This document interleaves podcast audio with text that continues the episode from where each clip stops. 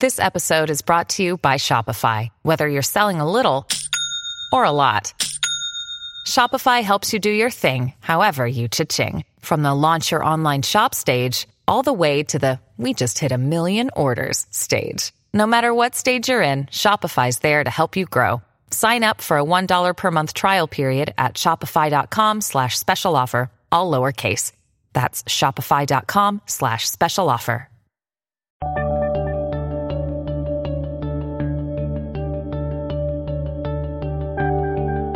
Hello, everybody, and welcome back to New Books in History. I'm Marshall Poe, your host.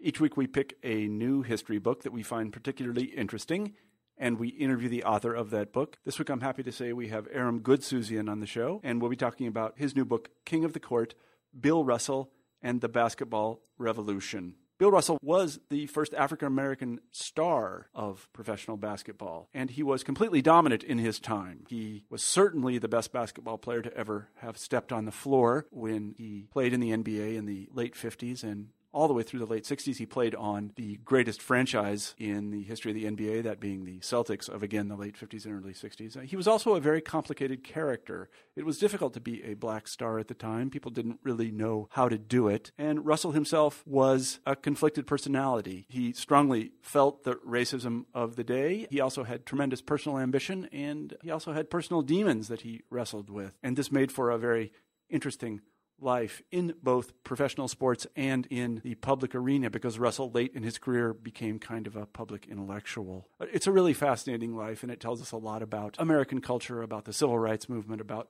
what it means to be a professional athlete in the United States, about fame, about lots of things. And Aram does a terrific job of telling the tale. So, without further ado, here is the interview. Hi, Aram. Hi, Marshall. How are you today? I'm good, thanks. Thanks for having good. me. I'm glad to hear it. I should tell our listeners that we have Aram Goudsouzian on the show today, and we'll be talking about his new book, King of the Court, Bill Russell and the Basketball Revolution. I um, played basketball in, um, uh, let's just say I played for many, many years, and I uh, didn't really know a lot about Bill Russell, to be honest with you, because I uh, grew up um, thinking that uh, Magic Johnson and Larry Bird really were the, the, the people that you should – you should consider the greatest basketball players of all time. But uh, Aram has convinced me that it was, in fact, Bill Russell who dominated like nobody before him. And in a very interesting time, he, of course, was an African American. And uh, in a time in which being an African American was a conflicted and complicated thing. And this is also a major theme of the book. But the book also is full of uh, really terrific game narratives, if you like that kind of thing. And I, I do. And it reminded me of some games that I'd, I'd uh, seen and heard about. So it was a, it was a terrific read, and I congratulate Aram for having written the book. Why don't you begin the interview for us, Aram, by telling us a little bit about yourself? Sure. Uh, I teach history at the University of Memphis. I've been here now for uh, just over six years, and I teach courses in uh, African American history, modern U.S. history, uh, cultural history, uh, and uh, I taught a course on the black athlete in American history, which I started teaching just as I was researching this book. And uh, teaching that class was actually a really good experience for helping me sort of sharpen a lot of my ideas about what the meaning of sport is in the African American experience, uh, and trying to see sport both as a uh, as a vehicle for progress, as it's historically been known, uh, but also as a reflection uh, of the society's larger inequalities based on race. And Russell, of course, was a man who was uh, wrestling with that throughout his life. Mm-hmm. And um,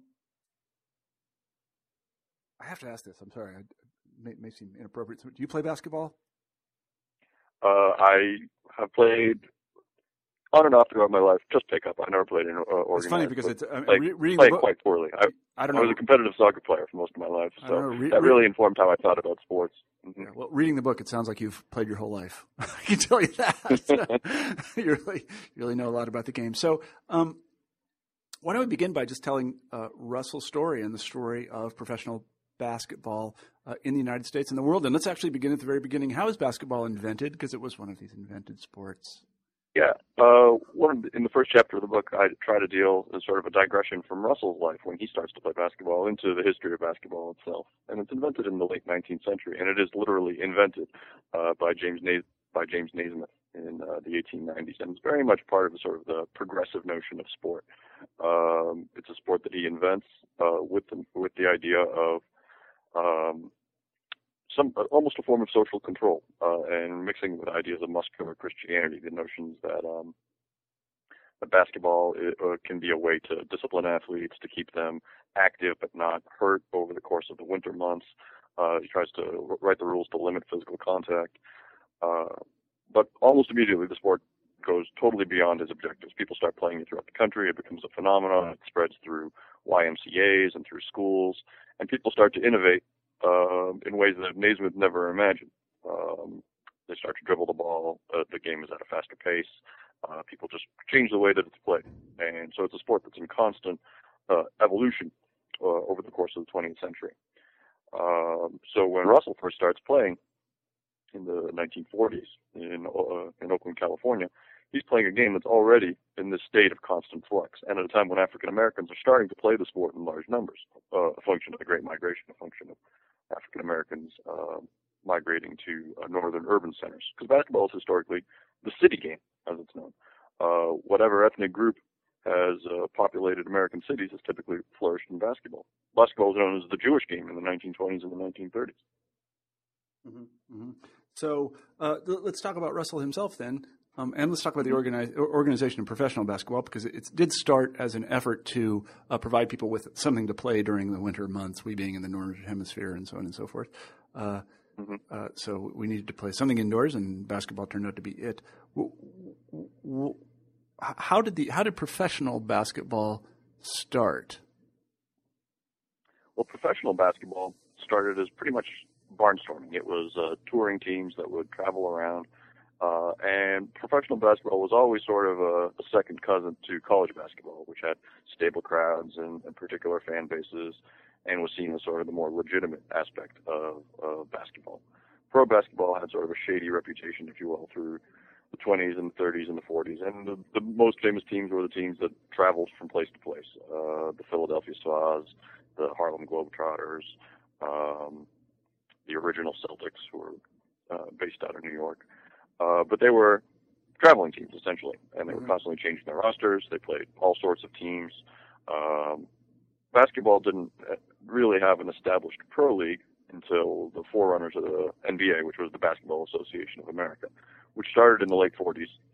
Uh, basically, it was a uh, the the BAA started because a group of uh, owners of hockey teams who also controlled arenas had these arenas that were sitting dark whenever there wasn't a hockey game.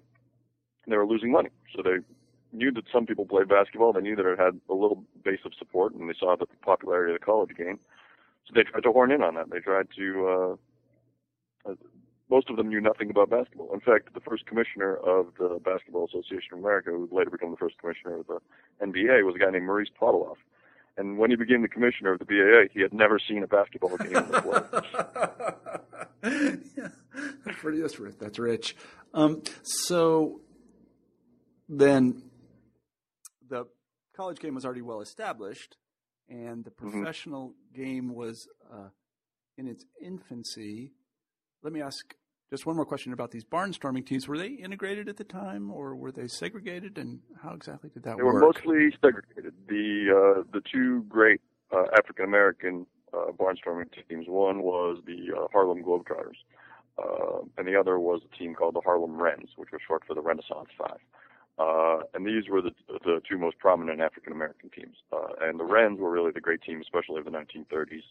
Uh, the Globetrotters were becoming more and more visible and well known, not just for their basketball talents by the 1940s, but also because they had started um, entertainment routines. Essentially, what the Globetrotters are known for now, you know, the the clowning and the and the gags. Mm-hmm. And uh, but in the 40s and 50s, they combined that with very high level basketball uh, for most African Americans entering the pros in the late 40s and early 50s, it was assumed that they would play, if they were uh, one of the best players, it was assumed that they would play for the Globetrotters, mm-hmm. not try to enter into the professional ranks. Mm-hmm, mm-hmm. I see. So let's talk about Russell then. Um, where is Russell from? How did he grow up? What kind of circumstances is he from? And how does his own experience mirror that of many African Americans in the mid 20th mm-hmm. century? Right. Uh, well, as, as, I mentioned a little bit before, Russell's family participated in, in this great migration. Uh, he grew up in West Monroe, Louisiana. Uh, his father uh, worked in a paper bag factory, uh, and it, this was a you know sort of half rural, half urban area that that he lived in. Uh, but at the age of nine, it was during World War II. He his family migrated to Oakland, California, for the opportunities that were available in shipbuilding industry, in particular during World War II in the Bay Area. And his parents found uh, jobs there. Probably the most important aspect of the, of Russell's early development, besides migration, was that his mother passed away when he was years old. Uh, and Russell and his older brother were raised by his father. Uh, and this sh- shaped him, I think, in two particular ways. One uh, in, was that you know he was always, for the rest of his life, trying to protect himself against loss.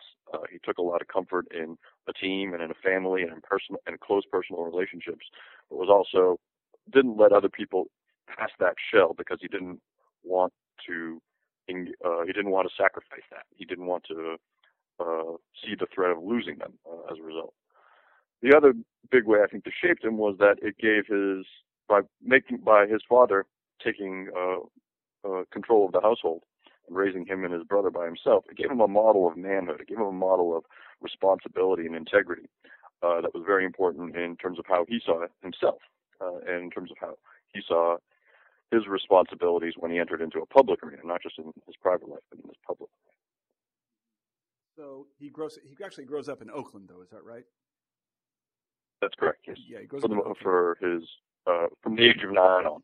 Yeah, and you have some actually. Uh, one of the fascinating things about his athletic life, at least from my perspective, had kind of grown up in an athletic context, is you know, uh, I won't be specific about the players that I knew in junior high and high school, uh, who I already knew were going to be great college athletes. Um, but it wasn't clear at all about Russell in high school that he was going to be a great anything, was it? I mean, he was. Mm-hmm. Why don't you talk a little bit? Of, that's truly astounding. How, why don't you talk a little about his athletic career? And I put career in air quotes in high school.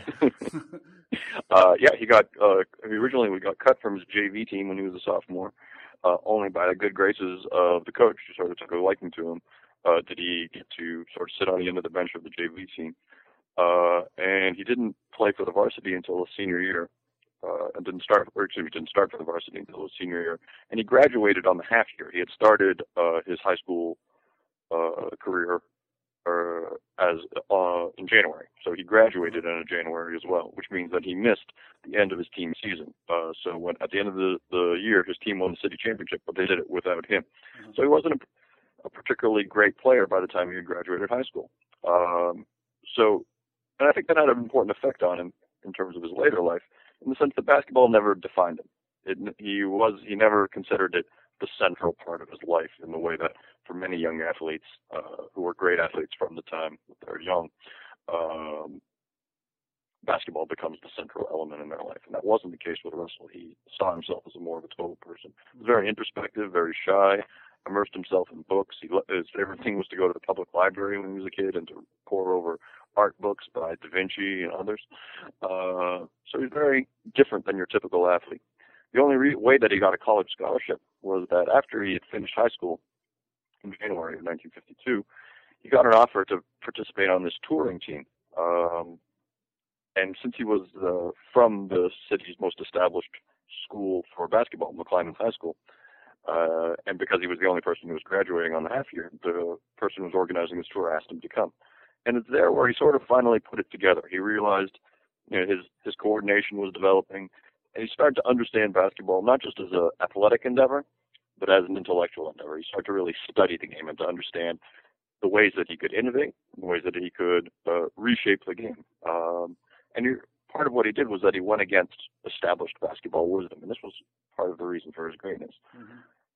In the 1950s, I, I read a bunch of basketball manuals from the time, coaching manuals and whatnot. They all tell the same thing. They all tell you the same thing. Never leave your feet on defense.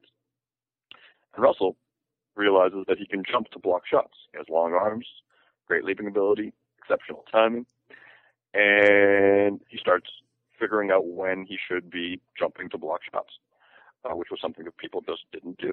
And it explains his success. It explains how he really started to dominate the game in a new way he innovated on defense at a time when everyone else was focused on offense. Mm-hmm. Uh, and he t- essentially took away the easy layup out of the game once he perfected how this was done. So when he got to college, uh, he went to the University of San Francisco. By his freshman year, it was clear that he got through this this epiphany, if you will, uh, in terms of understanding how to play basketball, that turned him into very quickly a dominant player. Mm-hmm. Did people say at the time about this um, jumping on defense, that is, the shot blocking? Uh, did they say that this was somehow illegitimate or something? Even his own coach, uh, Phil Woolpert, uh, who coached him at the University of San Francisco, and was as open-minded, as racially liberal, as uh, innovative a coach as existed at the time. When Russell first started leaping to block shots in games, he would chastise Russell for doing this. He would say this was, uh, you know, that's not the way that you play defense. Uh, and this sort of led to some of Russell's resentment festering against uh, his coach in the university, that he felt like he, his gifts were unappreciated, even as he was driving them toward greatness. In his junior and senior year, uh, Russell's team won the uh, the NCAA championship, and they were basically basketball unknowns before this time. But they went on a 55 game winning streak uh, between his junior and, and his senior years, and two consecutive NCAA titles. And uh, were there uh, many African American players in college at the time? Uh, no. Um, in the West Coast, it was maybe under 10% of the college basketball teams. Uh, excuse me, uh, of under 10% of the players on college mm-hmm. basketball yeah. teams were, were African American. Only two teams in the nation started three basketball players uh, in Russell's junior year, and that was University of San Francisco, the team that he played for, and UCLA, which was another excellent team. Mm-hmm. Uh, um, both schools had one or two uh, black athletes, mm-hmm. uh, and typically they were stars because they would only they would reserve spots on their roster only for the best of the African Americans. Mm-hmm. mm-hmm. Uh, we should also say, I mean, Russell undergoes a tremendous physical transformation between the time he was roughly 15 and the time he's 20. I mean, he grew something like 10 mm-hmm. inches or something, didn't he?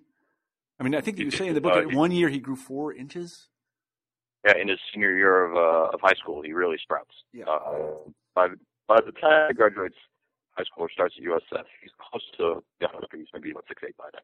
But he but he shoots up. Uh, he, and he goes from being at the same time, luckily for him, he finds his coordination. He was very gangly and awkward when he was a seventh grader, eighth grader, ninth yeah. grader. Mm-hmm. Yeah. I've got to think it's got to hurt, almost hurt to grow inches in one year. I mean, that's got to be a painful process. I know I have young kids at home and they're growing pretty fast, but still, that's that sounds really, really. I mean, I I was t- I'm tall uh, and and ungainly, and I can tell you that uh, in those years, it um, you can hardly find your feet.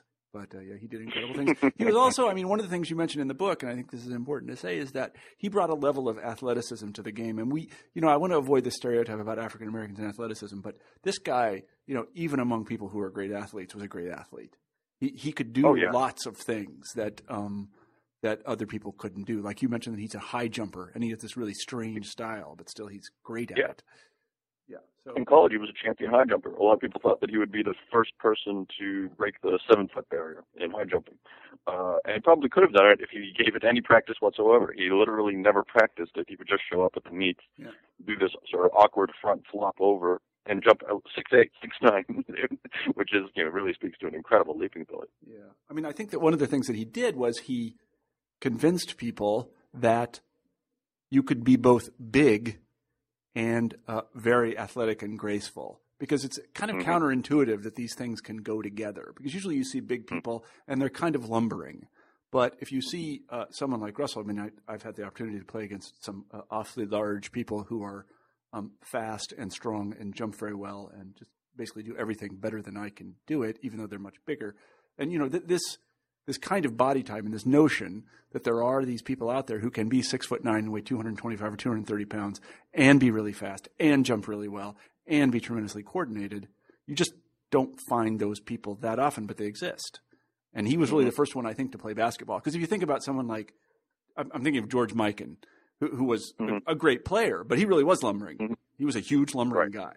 guy. Um, yeah but, but he was no Russell. I mean, he didn't, you know, he wasn't as fast or as strong, couldn't jump as well, and he couldn't shoot as well, and he couldn't do any of those things as well. So, yeah, I mean, I think Russell really is a kind of revolution in the sense that people are understanding that there are these people out there that can do all of these things at once, and uh, you know, he was he was sort of the first of them. So let's get him. Um, I want to talk a little bit about his college career. What happened when uh, a team like USF, even as famous and great as they were, what happened when they toured in the um, they had to play in the South? Well, they only visited the South uh, and the actual South once, and that was when they went to uh, they went to play a game against Xavier University in New Orleans.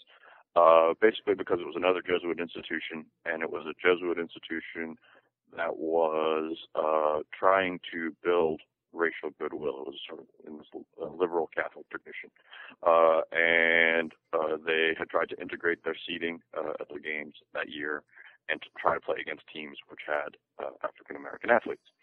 Um, so this was the one time when uh, University of San Francisco they went on this long national tour over their winter break uh, in Russell's senior season, uh, and part of it went to uh, to, uh, to Xavier. And Russell was sort of uh, he was torn. He was it's his home state, of course, uh, and part of him was very resentful of the prejudices and the segregation that he had to endure, as you might imagine. Uh, the the rest of his teammates stayed at a, a downtown hotel, but he and his black teammates had to stay at the dorms uh, at, uh, at a nearby black institution. Um, and then during the game, they were they were heckled and so on. Um, and even the ref he thought uh, was mocked him based on his race. Uh, yet at the same time, Russell in the 50s and, and maybe even into the early 60s was very conscious of his role as sort of a image ambassador, sort of the, the notion that had been carried on by people like Joe Louis and Jesse Owens and Jackie Robinson, the notion that black athletes have to be, uh, to use the term that was used with uh, Louis a lot, a credit to their race. They have to be uh, seen as humble and dignified and and foster racial goodwill themselves. Uh, so uh, Russell was very conscious of this, and he tried very hard to restrain himself. Um, but he's kind of stored all the resentments from trips such as this one inside him. I'm glad you mentioned the word resentment because it comes up again and again in uh, Russell's life. And even in college, he has a conflicted relationship with uh, his, by the lights of the times, very liberal coach, who also sounds like an interesting mm-hmm. figure. Maybe you could talk just a little bit about that. Sure. Uh, yeah, Phil Woolpert, who's his coach at uh, University of San Francisco, as I mentioned, is probably as liberal and as open-minded a coach as existed in the 1950s. Here's a guy who uh, was breaking taboos by putting uh, by starting three blacks and sometimes playing four blacks on the court at the same time. This was just something that wasn't done in the 1950s in Big Ten college basketball. Um, and Russell recognizes that, but at the same time, he feels like Woolpert never, um, never, never um, pumped him up, never um, promoted him to the press. That uh, he didn't fully appreciate what Russell brought to the team uh, from Woolpert's standpoint, uh, he saw this proud, uh, uh, very enthusiastic guy, and he figured that he didn't need any extra reinforcement. But for Russell, underneath that was that sensitive kid who'd lost his mom when he was 12 years old, who wanted public praise, who wanted the, the sense of recognition, even if he created a shell that, that made it seem like he didn't want that. Uh, so there was this personal tension, and they were friends beyond their college years. So Russell would uh, would go and visit uh, Woolpert all the time into the 1960s uh, and into the early 70s before Woolpert passed away. But there was still the sense of sort of buried gripes that was very sort of a prevalent theme in Russell's early professional, in his college career and his early professional career. Those who knew him uh, in, with the Celtics or at USF, in the interviews that I did, most of them were shocked that Russell could remember a lot of these details and a lot of these fights. They didn't come up during that time he stored them, he saved them, and then he brought them out later in the mid 1960s when he really started to talk about uh, the racism that, sport reflected as he saw it. Mm-hmm. Yeah, I mean, he seems like a very conflicted character, and and and therefore all the more fascinating because he really does he, he does hold these resentments for a long time, and he, he he will occasionally say, as you point out in the book, something that really is quite hurtful about people whom he I think really loves I can't, you know, but, but he'll say these things that you're just like, whoa, that, where did that come from? And, uh, and I think this happens throughout his life where he's just kind of at, at, uh, he's, he's in conflict with himself about, about the way he feels about certain people. But let's go on to his uh, pro career. Um, uh, was it common for black athletes at the time to go on to pro careers in basketball? Uh, yes and no. Mostly no. Uh, there were African Americans uh, in the NBA since 1950. Um, each team, uh, with the exception of the St. Louis Hawks, had a black player by the time Russell came to the NBA. Although when Russell joined the Celtics uh, in 1956, he was the only African American on the Celtics at the time, though the Celtics had had black players beforehand. Uh, I, I believe that 15 blacks played in the NBA in Russell's rookie season. This is when there was an 18 uh, league, so it was relatively small.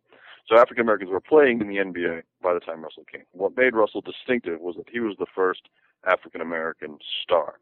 Uh, as I write in the book, Russell didn't desegregate the NBA, but in some ways he integrated it. He was, uh, in that sense, he was the Jackie Robinson of basketball, uh, the first real star, the first team to, or excuse me, the first player to drive his team to a championship, the first to generate so much publicity, the first to be associated with his team in the public realm uh, on a higher level uh, than the black role players who had preceded him in the NBA. Mm-hmm. Mm-hmm. So, and he, uh, what kind of relationship did he have with Red Auerbach? And can you tell us a little bit about Red Auerbach? At the... Sure. Uh, Auerbach is, is a fascinating character in his own right, of course, uh, and probably the greatest coach in NBA history. Um, he's a guy who is you know, consumed by basketball, consumed by winning, like Russell. And this is sort of where they find an alliance in the sense that they will both sort of know what it takes to win and, and want to do whatever it takes to help the team win.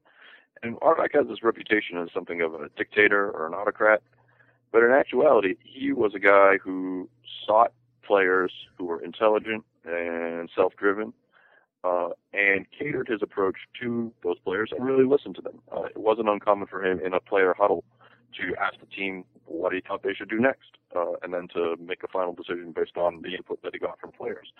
Uh, so in many ways, he was the most democratic of coaches.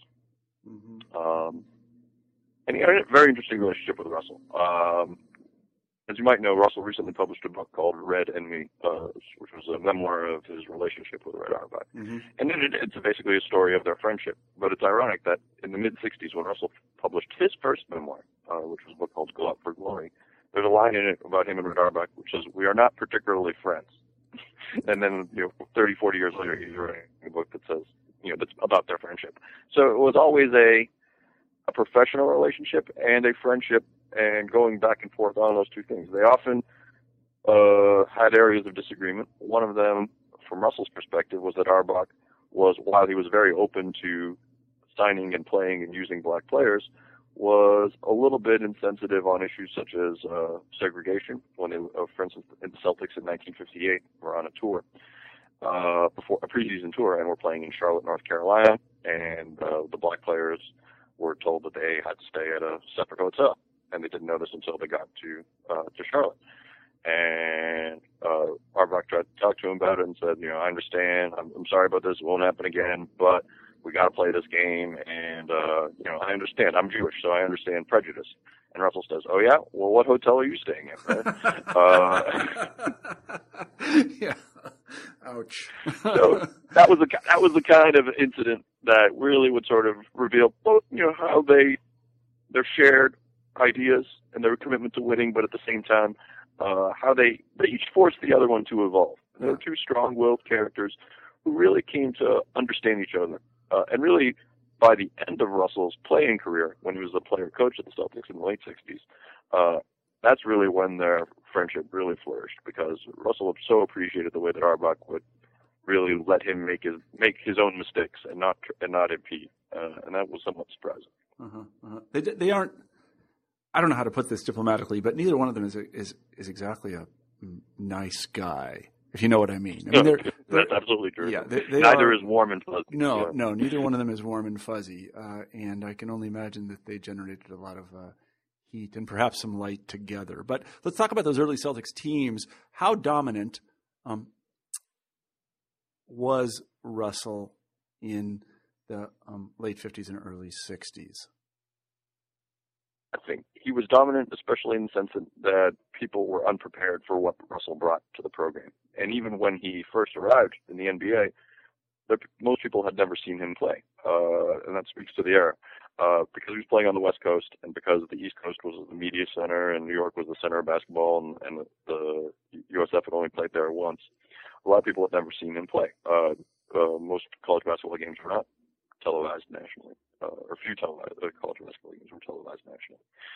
So people kind of didn't know what to expect. And there's sort of one in particular individual story that sort of captures Russell's larger impact. There's a guy who played for the Philadelphia Warriors named Neil Johnston, who was a center. Uh, three times he led the NBA in scoring. And he was a short guy for a center. He was six feet eight inches tall, and he had this sort of flat running hook that you drive into the lane and shoot this little, little flip shot, if you will.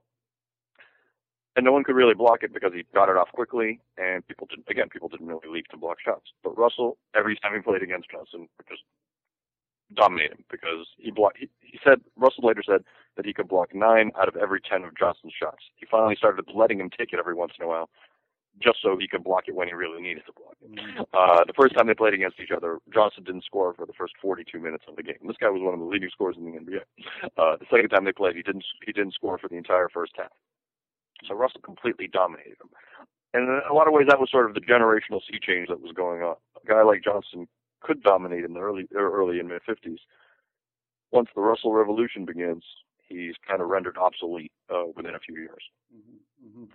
So that really speaks to Russell's impact, and just in terms of how he's shaping NBA defense and how he's shaping the game as a whole. Because all of a sudden, you can't take that little flip shot. It makes the layup harder. It means you have to shoot from further out. You have to be faster and more athletic uh, if you want to survive in the NBA. So it, may, it ironically makes offense in the NBA more dynamic and more creative mm-hmm. uh, to deal with these defensive innovations. Mm-hmm.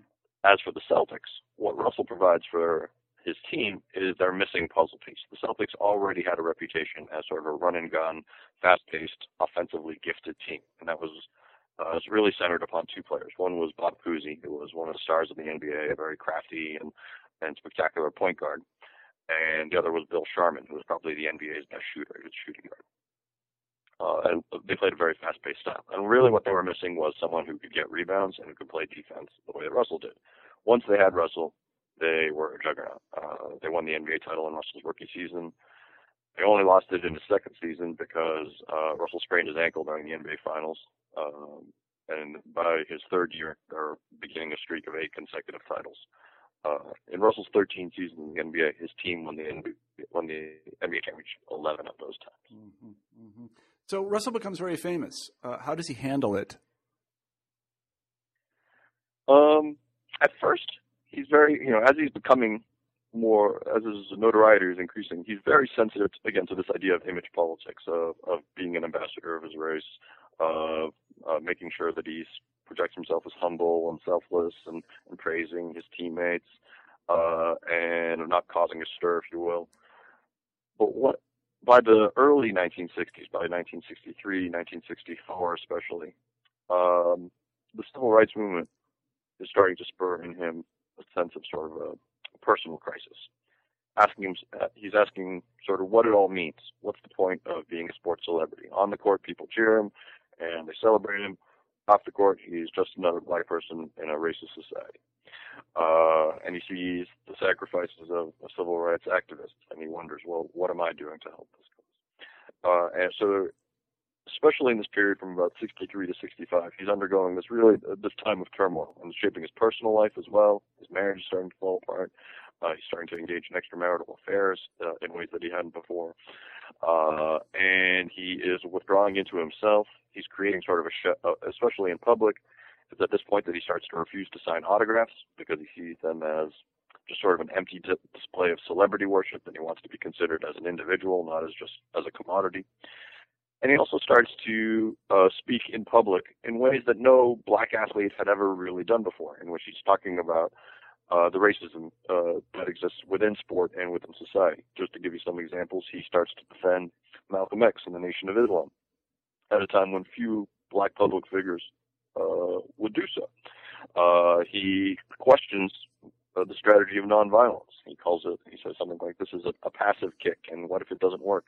If that do- doesn't work, Martin Luther King has failed as a leader. This was really something that no black athlete had ever said prior to this time. Um, he accuses the NBA of having a quota system that each team has only four or five blacks on its roster, and at the end of the bench they never have black players because they only you know, want blacks who are going to be stars.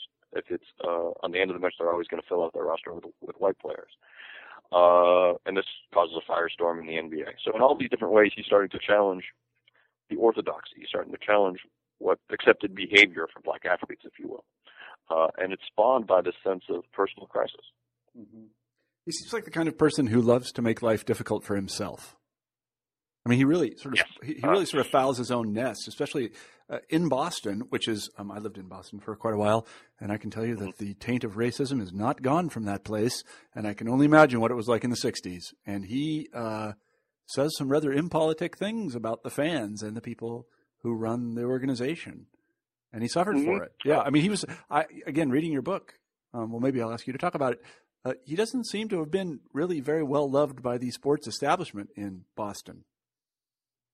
It's interesting the season ticket holders and those who were close to the Celtics loved Russell. They appreciated him, and many of them knew him as a person and, and, and real and, and very much appreciated him. Those who were very close on sort of the day-to-day scene with the Celtics. But that was a, a very small segment of Boston sports culture because the Celtics weren't they weren't ingrained in the sports fabric of New England in the same way. It's a, as you know from living in Boston, it's a baseball town and it's a hockey town. Yeah, that's right. Uh, and the, the Celtics drew under 10,000 people for most of most of uh, Russell's years. Uh, they wouldn't they wouldn't fill up the Boston Garden until not even sometimes in the early rounds of the playoffs, not until they were really threatening uh, to win the championship or threatening to lose the championship. Only in those last crucial games would you tend to see the, the Garden fill up. So it took a really long time for basketball to become associated with the city uh, in a way that was very different from a city such as uh, St. Louis or um, uh, in Indiana or in New York. You know, uh, the the Knicks were a terrible team in the '60s, but had a very loyal fan base because basketball and New York were entwined with each other. Um, the other aspect of, of Russell in Boston is that he became very active in the city in the city's own civil rights movement uh, and helped to bring attention to the fact of racial injustice outside the South uh, in a, and in a very prominent and public way. In Boston, the battleground in the 60s, especially over schools, uh, there isn't the schools aren't technically segregated, but they are de facto segregated. And this is the what the NAACP in Boston is challenging. Russell goes to the school board meetings. He speaks about it to national publications such as Sports Illustrated and the Saturday Evening Post. Um, he becomes Boston's most visible critic on the issue of race uh, to in a nationwide form. Yeah, and then um, sort of later in his career, um, he becomes and you know, I'd forgotten this entirely. He becomes a player coach. What exactly does that mean? Do we have those anymore? Are they? No, I, I don't really follow the NBA closely, but I don't remember any recent player coaches. I can't remember who the last player coach was. I want to say it was Lenny Wilkens in the 1970s, and I could be wrong about that. It sounds like a, it sounds uh, like a very it sounds like a very 60s thing, you know, like kind of communal management or something. I don't, you know, again, I, please please talk a little bit about how about player coaches. Sure, there have been in the 60s, there are two examples that I can, that I can remember. There had been a couple of player coaches before Russell, but it was it, it was even then it was rare. On the other hand, it wasn't like a modern NBA team now has you know practically a coach for every player. There's five or six guys at the end of, at the end of the bench at least. Uh, at the time, you know every NBA team had a coach and a trainer, and that was it. Uh, so in 1966, Auerbach is ready to retire from being the coach. He's also the general manager of the team, and he's exhausted uh, and so he, he withdraws from day-to-day coaching to become the general manager. And he's looking for a coach. Uh, and he tries to get some of the Celtics to it since retired uh, to take over behind the bench, uh, Bob Cousy, Tom Heinsohn, and some others. And they all declined for various reasons. They all had various commitments. Uh, so he starts to look outside the team. And, but he also gauges Russell's interest because at this point Russell is a 10-year veteran in the NBA, and he knows that whoever he gets for coach has to be someone who is going to motivate Russell. Uh, uh, at this stage in Russell's career, he's barely practicing. He gives so much of his energy during games, uh, and he hates practice. He doesn't. He kind of sees it as pointless. Um, that he so he knows whoever he, he gets to coach has to build a strong personal relationship with Russell. The Auerbach Russell dynamic had been the strength of the Celtics for so long. Uh, and as the as that season goes on and goes into the playoffs in 1966, Auerbach and both Russell reconsiders his uh, originally he decided he didn't want the position, and then ultimately takes it, uh, realizing that it gives a couple opportunities. It gives him a chance to take on a new challenge and perhaps revive his his career to keep him motivated uh, with another challenge, and it also gives him a chance to keep the Celtics coach within the Celtics fraternity. They were that was a team that was very conscious of seeing itself as a family, as a, as a group of, of, of loyal alumni and the people who were who associated with the team very closely. There was only one major trade that Auerbach pulled off during Russell's time, so this was a team that stayed very consistent in terms of its personnel. And finally, Russell wanted, uh, whether he acknowledged it or not, had an opportunity to become the first uh, head coach uh, African American head coach of any major professional team sport. He was very much a barrier breaker in this regard as well.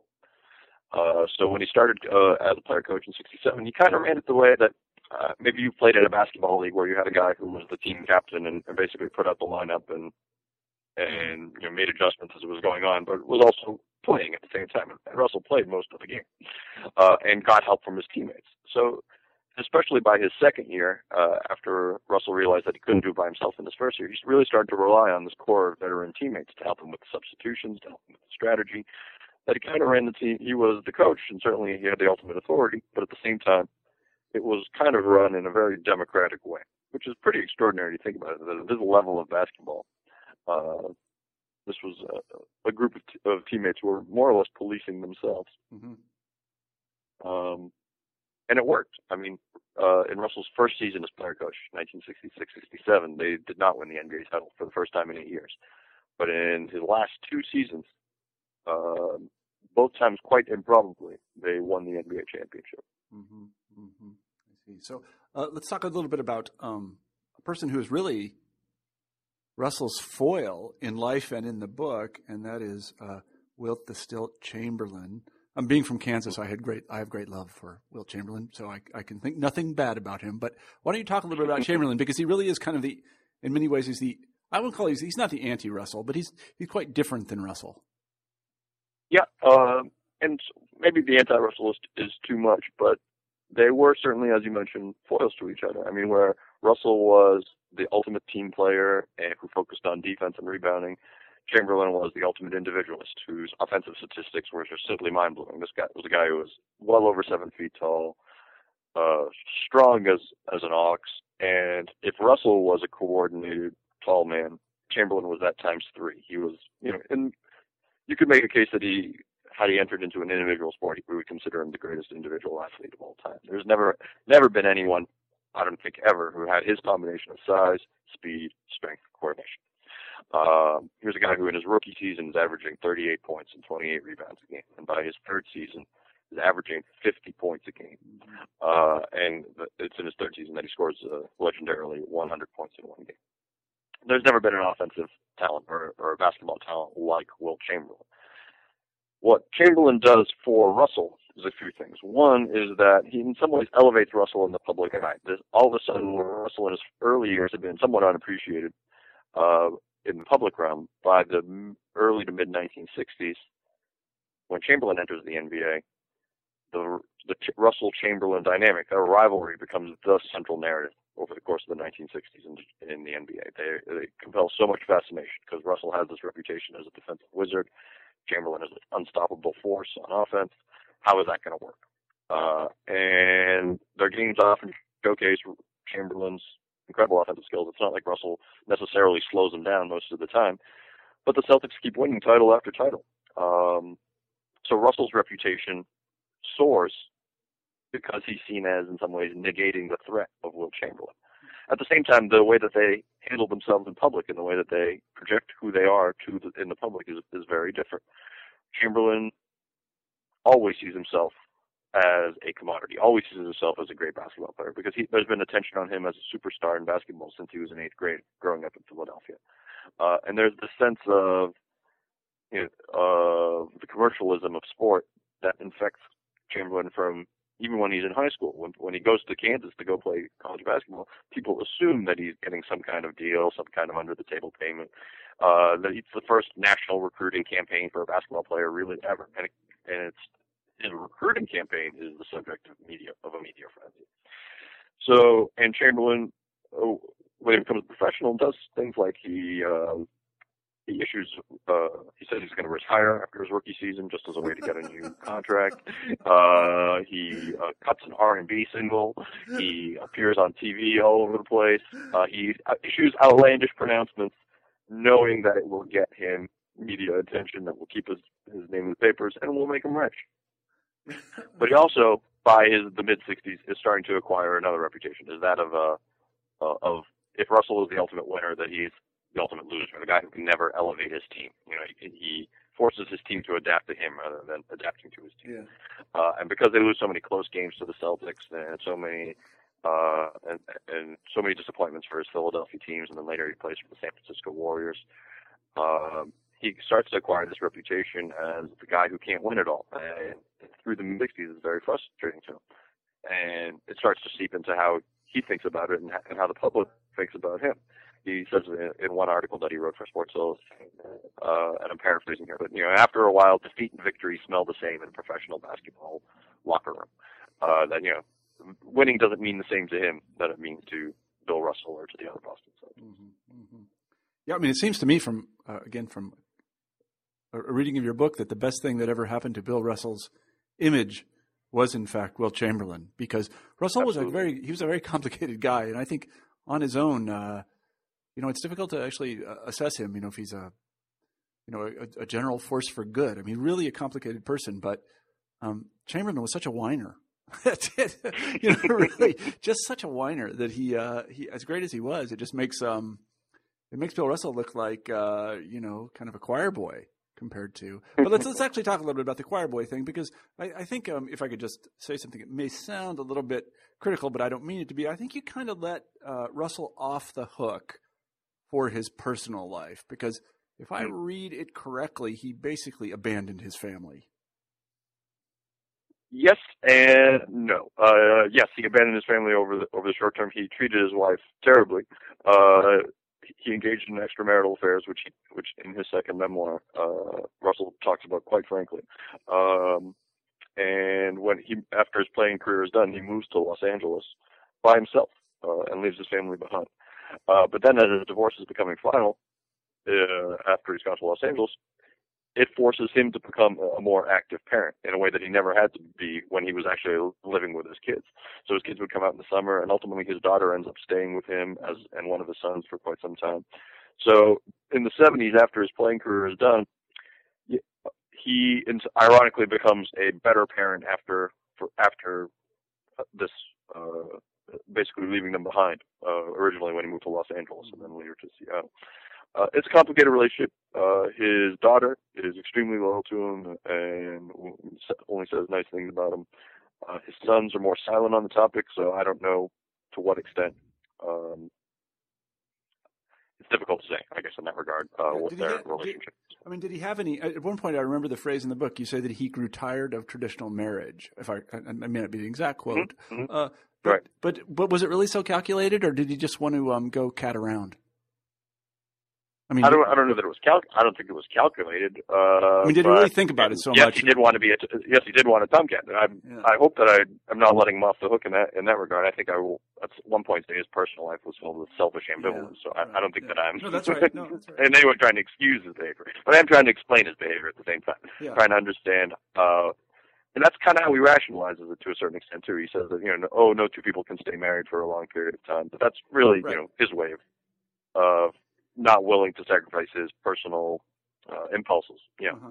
Then you know, after he retires, he has this period where he kind of he attempts to, and, and successfully, I guess I would say, become a public intellectual. What does he do? Mm-hmm. Mm-hmm.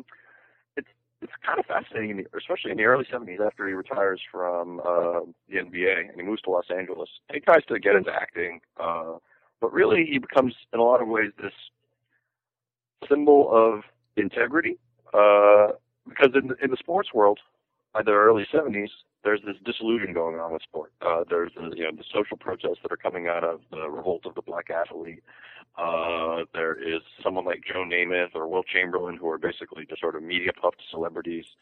Uh, and Russell, because he's been such a complicated individual, because he's been such an ultimate winner, and because he's a guy who has a reputation for always speaking his mind and, and never checking back on that, becomes the symbol of sort of you know that whatever's coming out of Russell's mouth is what he believes in. Uh, there's a I have a quote from an executive of AT&T. He works as a spokesman for AT&T. He says about Russell, he's a strange guy. He doesn't say anything unless he believes it. uh, and in the plastic age of the of the 1970s, that maybe that is strange, I guess. Yeah. But it's sort of what explains Russell's sort of interesting notoriety in the mid 70s, and he kind of gets comfortable with being a public figure in a way that he never was as a sports celebrity because it's on his own terms, and that's kind of ironic that he, you know, he kind of dives into celebrity culture and exploits it for what it's worth in, in a way that he never did as, uh, as an athlete. And here's where really where he owes Chamberlain. I mean, Chamberlain paves the way for for him to do this. Mm-hmm. Yeah. Um, he makes it acceptable for a basketball star to do something like this. Well, and uh, so he has a lot of different gigs in the 70s and the 80s and into the 90s. Uh, he writes a column, is that right? Yeah, he writes uh, a column for the Seattle Times after his uh, he coached the, the Seattle Sonics from 73 to 77, and after he gets fired from his coaching uh, responsibilities, he starts to write a column for the Seattle Times uh, almost every Sunday. And Uh-huh. the interesting thing about that column is it almost never has anything to do with basketball. He writes about everything under the sun, um, about uh, the military, about politics, about homosexuality, about you name the issue. Uh, he engages in it in one way or the other. He does interviews with people. He's just you know, sort of writing as a curious individual and as a public intellectual. He pens his second memoir. He does it with uh, Taylor Branch, who's now known for the he wrote the America and the King series, a three-volume history of the civil rights movement through Martin Luther King. Uh, at the and it, at this book is called Second Wind. It is probably the best memoir by an athlete that Huh. that exists. It's it's the maybe the best book, book that I've ever written on uh, to, that I've ever read on sports. Uh, it's really a, a poetically done, very insightful book. Um, he appears all over television. He goes on the talk show circuit. Um, yeah, he he really becomes a public intellectual, as you say. Yeah. And he kind of softens his hard edge. He he comes to be a kind the kind of wizened old man of basketball. He gets gray and and he have issues pronouncements, but they're never very angry Especially- anymore. especially by the turn of the century. Uh, there's so much, you know, and a lot of this is because, you know, for someone like of, of our generation, Larry Bird and Magic Johnson are are the you know were the NBA's history, right?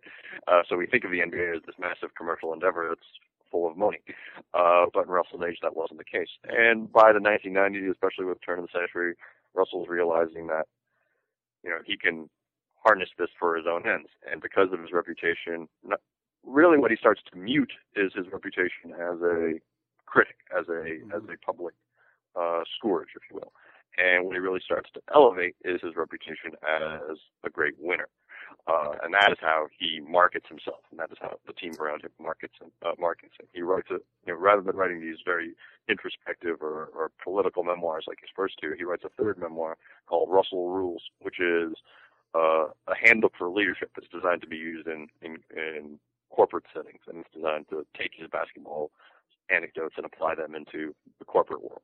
Uh, and he gets these gigs where he, you know, he gets ten thousand, fifteen thousand dollars a pop to go speak at, uh, Yeah. to some boardroom, uh, and uh, he really starts to consciously market himself as a commodity uh, in a way that he'd for so long he'd resisted. Um, but I mean, who can blame him? Yeah, I mean, right, there's no, a lot of money to be made on Right. on telling you the story of your life, right? That's right. And quite a, an, ama- an amazing life it was actually a totally amazing life. Yeah. So what what's uh what is Mr. Russell up to today? Um, he has retreated from the public eye in the last few years. Sadly, uh, he, he had a longtime companion, a woman named Marilyn Knowles, who he had met in the, uh, in the early 90s, and she just recently passed away. Mhm. And apparently, uh, that very much shattered. Uh, she given, she delivered him a lot of peace that existed in his life, and he you know, finally felt sort of relaxed, you know, on a personal level, I guess, in terms of his relationships that didn't exist prior to that. Uh, and when she passed away, in particular, Russell started to retreat a little bit from uh, some of the public activities uh, that he uh, engaged in. But he's still sort of a spokesman for the NBA. Now the uh, the uh, NBA Finals MVP wins the Bill Russell Trophy, so uh, you might have noticed that Russell is on hand anytime a team has a chance of clinching the NBA championship now uh, to deliver to deliver the trophy himself. Uh, and he continues to do corporate gigs and, and things like that. So Did he- did he- hasn't disappeared from the public eye. I was going to say, did he have anything to I say? should also say that he is very active in uh, the initiative of mentoring. He really he works with the National Mentoring Partnership, Oh, um, and uh, that's his sort of pet cause. Did he have anything to say about the election of Barack Obama?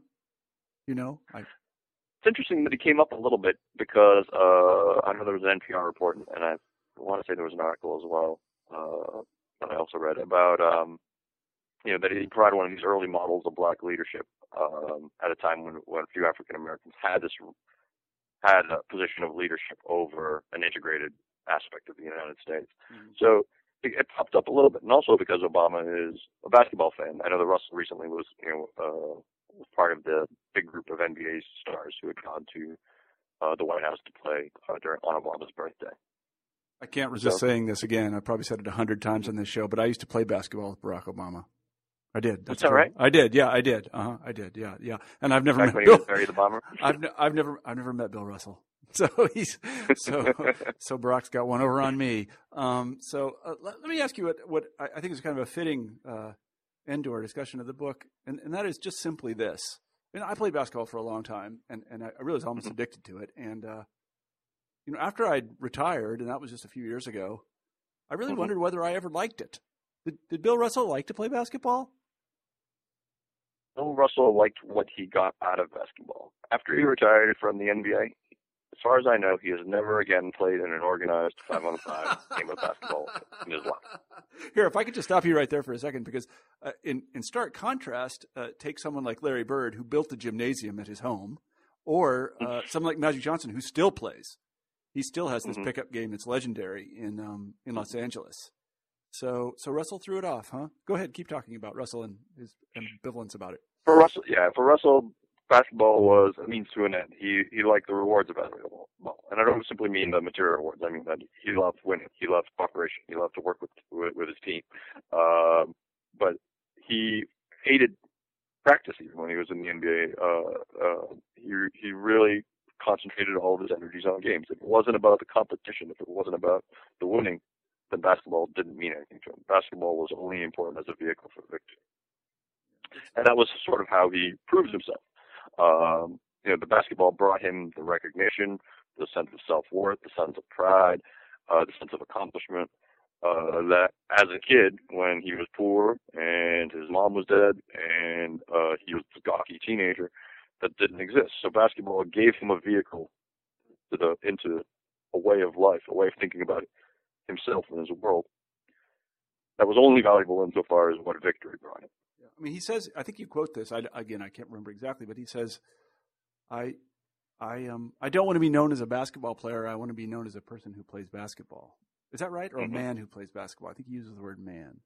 he often uses, I mean, manhood, and, and the word man comes up again and again in my book because that is sort of central to how he thinks of himself. He always says, and on his tombstone, he uh, he writes in "Go for Glory." He says, "Let it be." And he just wants his his, his uh, epitaph to read, uh, "Here lies Bill Russell, a man." Uh, that he wants to be considered as an individual, as a human being, and that includes, you know, the the complexities of a human being. That includes the frailties. He, he's not concerned with puffing himself up in terms of an image. Rather, he wants to be considered as an angel. That's why he doesn't sign autographs. That's why he doesn't. He didn't want to be inducted into the Hall of Fame. He was trying to challenge how people thought of him and how people thought of celebrities in sports. But he he wanted to be considered as an individual instead.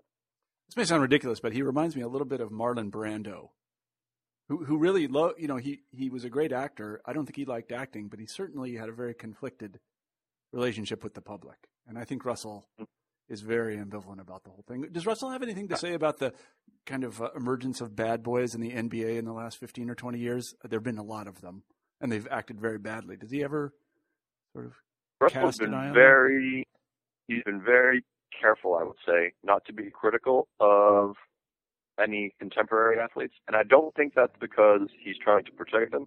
I think it's because he wants people considered as individuals. He's not willing to make some type of generalization about, oh, the players in the NBA are like this now, whether they're thuggish or criminals or, or whatever. He, he doesn't want to engage in that discourse. That he wants to be very careful about saying, hey, if people want to when people were saying, "Oh, shouldn't someone like Michael Jordan shouldn't he, he get involved in politics in the way that you did and help the other African Americans?"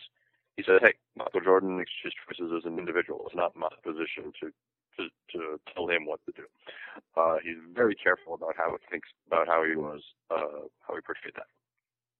I think I think uh, after listening to you talk so eloquently about him, I think I've concluded that uh, Bill Russell's epitaph should be Bill Russell, hard to like but easy to respect. True. That's yeah. true. And Russell, I mean, and he would and he would like that. He would he doesn't care if you like him. uh, what he cares about is if you respect him. Uh, in that sense, I because I came to respect him so much, I came to like him more than I think if I ever. And I've never met Bill Russell. Uh, he's a very private person, and although I talked to over 50 people, a lot of his close friends and teammates and relatives with this book, I never talked to Bill Russell. I never expected to from the beginning of the book, though I tried. Uh, and I feel like having not met him, I can just simply, somewhat it might be an advantage because know I, the respect is uh, that I have for him filters through the book yeah. rather than any sort of sense of personal. Uh, well, he was a jerk to me, so yeah. I'm going to treat him treat him poorly in this book. Right, right, right, right. Well, God, I'll say this: God bless Bill Russell. That's that's that's I think what I have to say about him. So uh, we've taken up a lot of your time, Aram, and thank you very much for writing the book. It's terrific. Let me ask you our traditional final question on new books in history, and that is, uh, what are you working on now? What's your uh, current project? I'm trying something new. I uh, am writing a more sort of traditional civil rights history. I'm writing a book about the Meredith March Against Fear, which was a, a civil rights march in 1966 uh, of June of 1966. It started with one man. It started with James Meredith, who was famous for uh, integrating Ole Miss in 1962. Mm-hmm. Four years after that, he decides that he's going to launch what he calls his March Against Fear, uh, in which he walks from Memphis, uh, and the idea was to reach Jackson, Mississippi, about 220 miles to the south. And along the way, he was going to encourage people to register to vote, and he was going to conquer this notion of, of fear that was keeping so many uh, black Mississippians from uh, from achieving their full uh, due and equality. On the second day of, of Meredith's march, he gets shot. He survives, uh, but he but once he's shot, it uh, compels the major civil rights organizations to come to Memphis and to take up his march. And from there on, it becomes this fascinating three-week story uh, of registering voters, of, uh, sort of uh, conquering a, a, lot of black Mississippian fears. There's all these local stories along the way to tell, and also these incredible personal uh, and political dynamics of major civil rights organizations, Martin Luther King, Stokely Carmichael, uh, Floyd McKissick, who's the head of CORE at the time. And this is at a time when SNCC and CORE are starting to uh, adopt more what we might call a black nationalist agenda. And uh, the NAACP, Roy Wilkins, the head of the NAACP, decides that they will not participate in the march because he doesn't want it to be associated with this sort of unplanned, impromptu three-week national demonstrations dominating the headlines. And ultimately, what the March Against Fear is most known for is about midway through the march, Stokely Carmichael unveils the slogan of Black Power and questions about what does Black Power mean, what's the context. Uh, this uh, it's sort of uh, inspiring all these questions and debates about black politics uh, in the white liberal press among African Americans themselves, and that means something very different on a national scale. That means on a local scale it's really just I'm trying to do this sort of narrative history that, that can sweep in a lot of the new scholarship that's been done on the civil rights movement in terms of all these incredible stories of local movements and local politics and connect that to these to this national agenda. So I hope I can pull it off. It's a great story. Uh, I hope I'm equal to the task. I'm sure that you are. If this book is uh, any indication, you certainly are equal to the task. Um, I should tell our listeners that we've been talking to Aram Goudsouzian about uh, his book King of the Court, Bill Russell and the Basketball Revolution. Aram, I, I want to say thank you very much for spending this hour with us. I really appreciated the book and I appreciated talking to you. Thanks, Marshall. I appreciate okay. it very much. All right, take care. Bye bye. Bye bye. You've been listening to an interview with Aram Goudsouzian about his book King of the Court, Bill Russell and the Basketball Revolution. I'm Marshall Poe, the host of New Books in History. I hope you have a great week.